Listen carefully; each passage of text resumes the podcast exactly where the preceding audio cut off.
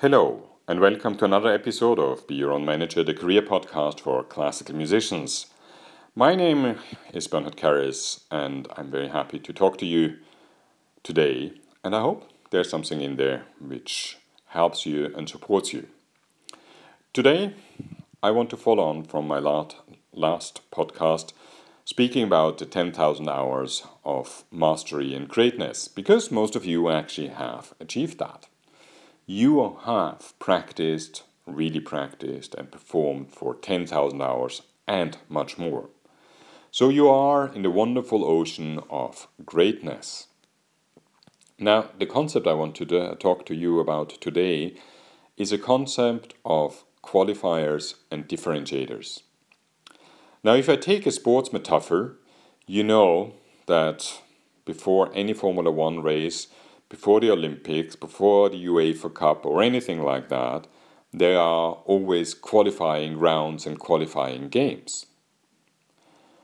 These are done to make sure that only the best athletes actually compete in the real tournament. Well, my friends, there are the good news. And actually, I have two good news for you. Number one, you all have made the qualifications. You are in the pool of great artists who deserve to be heard. Number one. Number two, there is no competition. Because there is no first, second, third. There's also no last. Nobody will judge you about how fast you play a certain kind of piece of music. It is not about who is faster, who jumps further, or who scores more goals. It is absolutely not, even though some really crazy competitions make us believe that. It is not that. But what is it? So, first of all, I want to make sure that you understand that because of your rigorous training, practice, and experience on stage, you have qualified to be part of an ocean of amazing musicians out there. People who are really, really great. Many of you know that. And many start comparing themselves to the others. Which is okay to a certain degree. But you will find endless pianists in that pool, in that ocean, endless violinists, endless singers, conductors, composers, and, and, and, and. That's why I call it the ocean of amazing talent. And it is a great achievement to be part of that ocean. But in order to be successful in your career, you shouldn't be just in the ocean, just a drop into the ocean. You should stand out for who you are and what kind of artist you are. You should stand out for your uniqueness, for what makes you special, for what makes you unique. So it is not about collecting wins in competitions or something like that, or in auditions. It is actually about your personal uniqueness. Now, your personal uniqueness is probably a very difficult matter, and that's something we specialize a lot in our courses, in our coachings, be it group coachings or individual coachings, to work with musicians to dig that out, to actually uncarve why they make music. So it all starts actually with why you are out there to make music. And that is a question which is for many musicians actually a difficult one. Because many of you started to make music since you were children, small children. You were given an instrument and started playing it. Your teachers and your parents motivated you to stick, to stick with it throughout adolescence. And you just did. So the why you actually started to play an instrument has probably nothing to do with your own free will. You probably never decided to play the piano or the violin or the bassoon or anything else. Somebody gave you the instrument and you just picked it up and did it because somebody told you so. So it's now a good time to think about why you do it and probably why you still do it. What is your real motivation, your deep motivation to make music and to share your music with a wider public? And that's a long conversation, which is not necessarily always easy. Because some of you might have never thought about it. Some of you might have thought about that ages ago and forgotten about it. But uncarving that of why you actually make music, why you want to share your music with your audiences, is a start of understanding why you're special and why you're standing out in this amazing ocean of great talent. There's a second concept which we teach in the Be Your Own Manager courses, and that is love mark. And that's a concept which does not come from me, but which comes from a wonderful guy called Kevin Roberts, who was the former CEO of Saatchi and Saatchi, the advertising agency.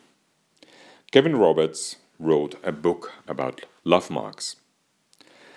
And what the basic concept of that book is, is to say it is not only about your technical capabilities, and he wrote the book actually for brand managers of Coca-Cola and Procter Gamble and many of these other companies who have great, great brands out there, which we all buy almost daily.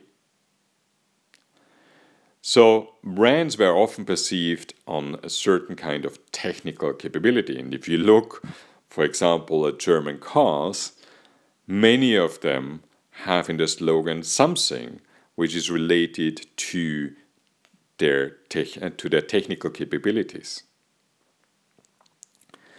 So, this is the thing technical capabilities but in my view you actually achieved technical capabilities because you are in that wonderful ocean of great great talent. So kevin then speaks about another component and he calls it simply love. That's actually what better word could we use for that? It is this deep emotion we have towards certain brands certain things certain people and other things in this world. So he speaks about the emotional comp- component. And so the question for you out there when you go on stage is not if you actually played technically superb, which I'm sure you did. The question so much more is kind of what kind of emotional message and conversation did you have with your audiences? What actually happened on a very deep emotional level with your audiences? Were you able to reach into their souls? Did they give you something back? And if you achieve actually to hone that emotional connection, that emotional conversation with your audiences, you will see that you actually already have achieved what I was talking about. You are unique and you're standing out in the ocean of great talent.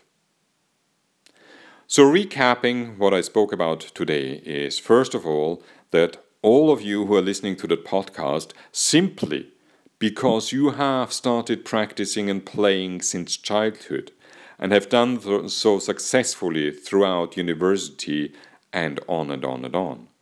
You are in the ocean of great talent.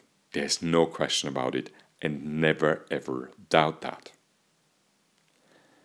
The question is how to stand out in that ocean of talent. And the interesting thing is that it is not about one person standing out, actually, everybody can stand out there if they find their very uniqueness. And the uniqueness starts with why you actually make music, why you actually are on stage performing. And that's a question I really urge you to find out, to discuss, to shape, and often it is good to do that with other people. And the second thing to stand out is actually connecting that why on an emotional level with your audiences and with your fellow musicians. So, what is the emotional conversation, the emotional link you have with other musicians and your audiences? If you understand the why and this emotional connection, this love, you will actually have automatically found your uniqueness. And you do not need to worry anymore about standing out and about winning that competition or that audition or anything else because you found your uniqueness. And then I only can encourage you to live it and to live it and to live it. Thanks so much for listening. I hope that was helpful to you. I'm looking forward for any kind of feedback you have for me. Um, do send it to me. You find all the details on beyourOwnManager.com or on bernhardkerres.com. I'm always delighted to hear from you. Thanks so much for listening. If you enjoyed it, also please share it with others. And hear from you soon. Thank you. Bye bye.